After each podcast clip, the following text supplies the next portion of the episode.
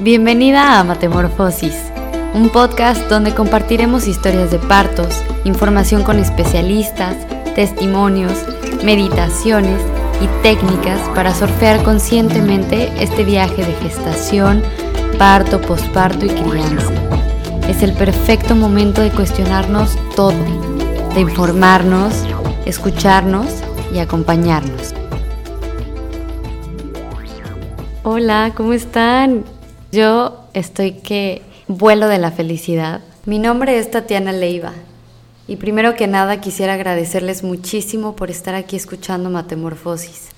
A veces en las redes sociales no se logra profundizar al cien ciertos temas y es por eso que surgió esta necesidad para poder seguir formando más comunidad y poder sostenernos en este bellísimo y profundo proceso de la maternidad y la paternidad. ¿Cómo podemos evitar no pasarla bien? ¿Por qué a veces no la pasamos bien? ¿Qué técnicas, qué cosas ayudan para que podamos tener un proceso transformador positivo? ¿Y cómo podemos ir evolucionando en este proceso tan profundo? Ese es el punto principal de el compartir y poder ejercer maternidades y paternidades más saludables, más positivas, más felices, más reales, y crianzas más respetuosas, más amorosas, más conectadas con el todo. Y este primer podcast trata de ese primer momento en que nos damos cuenta que estamos nosotras, las mujeres, gestando vida dentro de nosotras. ¿Qué emociones sentimos en ese momento, en ese primer trimestre? Después me, me fui dando cuenta que ese primer trimestre es como un duelo.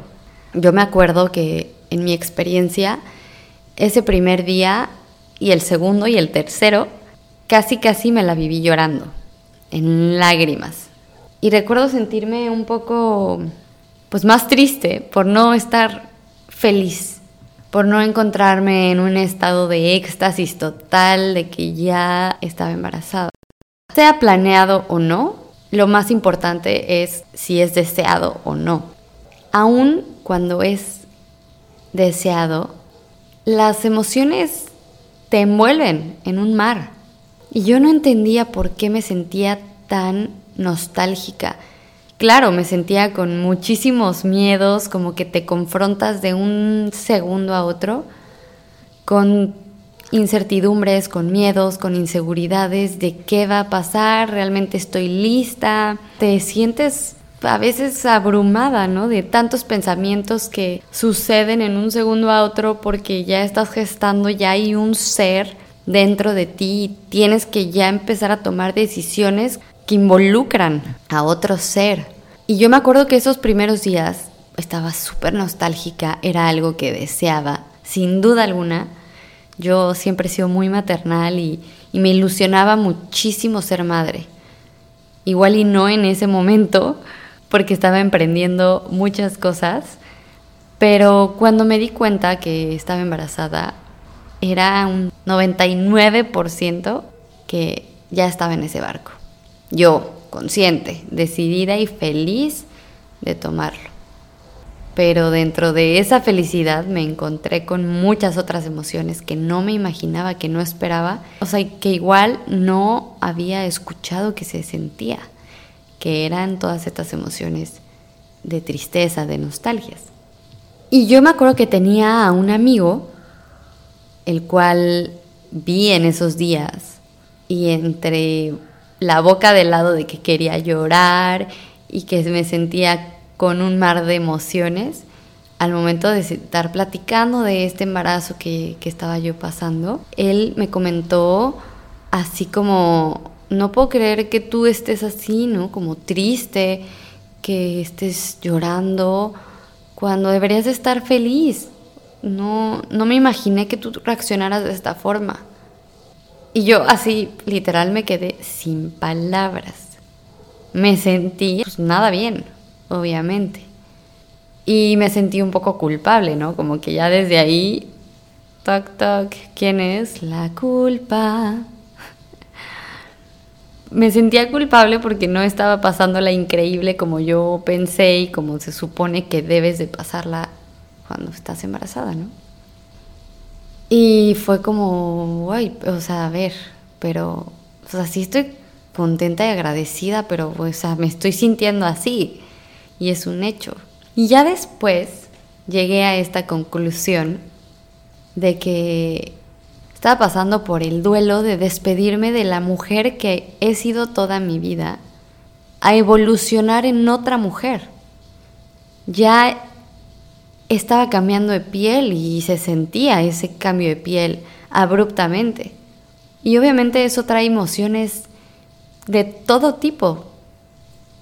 Emociones profundas que tocan tus fibras, que a pesar de que sea algo que tenías súper planeado o que estás en un momento estable de tu vida, emocional y físicamente y económicamente, se te puede mover el mundo porque es ese duelo de darte cuenta que ya cambió todo, que ya no solo te preocupas por ti, sino por ese ser que está dentro de ti, por miles de cosas que pasan en la cabeza. Y, y, y pues luego el público y, y la gente que tienes cerca no ayuda mucho. A veces no es con esa intención, pero en el primer trimestre, y bueno, yo creo que ya por siempre, ¿no? Es no escuchar tanto lo exterior y ya desde ahí dar un salto cuántico a tus profundidades, a tus sentimientos, emociones, decisiones, e ir confiando en ti, e ir reforzando lo que cada una tenga que reforzar. Me acuerdo que en esos días yo le escribí a una prima que es Dula y le dije, ¿qué hago, no? O sea, porque yo me enteré muy pronto, tenía como tres semanas, y realmente ahí no puedes hacer mucho. Hasta cuando quise yo ir al ultrasonido me dijeron, no, pues hasta la semana ocho, ahorita no vas a ver nada. Y fueron unas semanas así eternas, ¿no? Porque quería ver qué había en esa computadora, ¿no? Ver ese famoso ultrasonido. Estaba un poco ansiosa.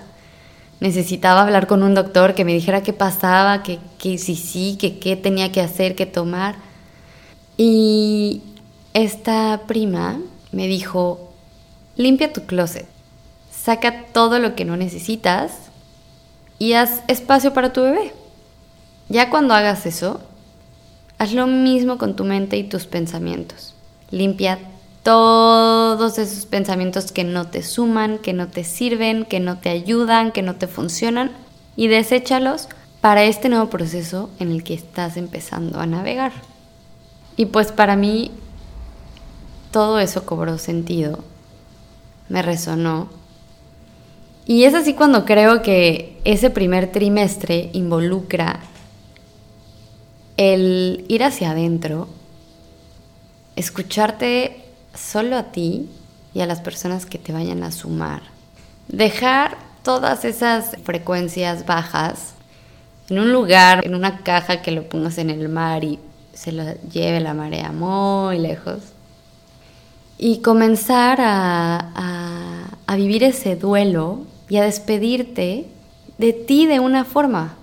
Tu alma y tu esencia ahí están y van a estar hasta tu último día de vida.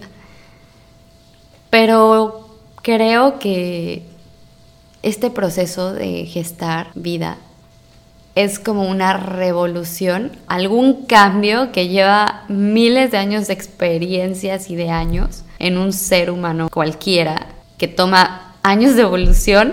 Las mujeres en la gestación lo meten en una caja que dura diez lunas, o sea, nueve o diez meses de embarazo. Y bueno, ya, pues, pues para adelante, ¿no? Con el posparto, la crianza, cambia la vida.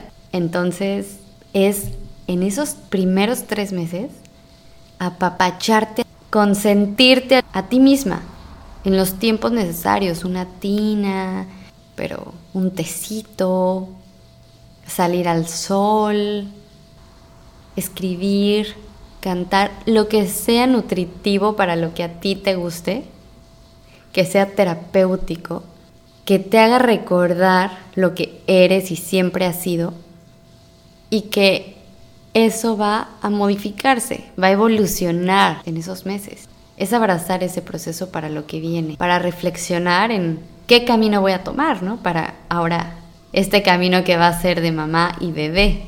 Entonces, para mí, este primer trimestre conlleva este duelo emocional, físico y espiritual de este cambio de piel que atravesamos nosotras de un segundo a otro. Abrazar ese duelo, abrazarnos a nosotras y abrazar el cambio y aceptarlo con amor, dándole ese espacio a los procesos y emociones que vivamos reales, no queriendo evitar o evadir lo que nos llegue y, nos, y lo que sintamos, sino abriéndole paso a todas estas emociones para poder ir evolucionando e ir tomando mejores decisiones, ahora que ya no seremos solo una, sino vamos a ser dos seres en un mismo cuerpo por diez meses. Y eso, informarnos, la información es poder. Es de las cosas más importantes que debemos hacer en nuestro camino de gestación, a nuestros ritmos, pero hacerlo, porque se viene un gran camino de muchos lados por qué caminar. Entonces, es bien bonito poder reflexionar sobre estos procesos, que nos resuene de diferentes maneras y poder agarrar de cada cosita algo que nos sume, algo que nos dé una pieza del rompecabezas de nuestra vida. Pero siempre es bonito mirar un poco más allá de lo que nos sucede. Muchas gracias. Si quisieras escuchar algún tema en especial, puedes mandarme un mensaje a través de Instagram, arroba latatisleiva. Nos vemos en el próximo episodio.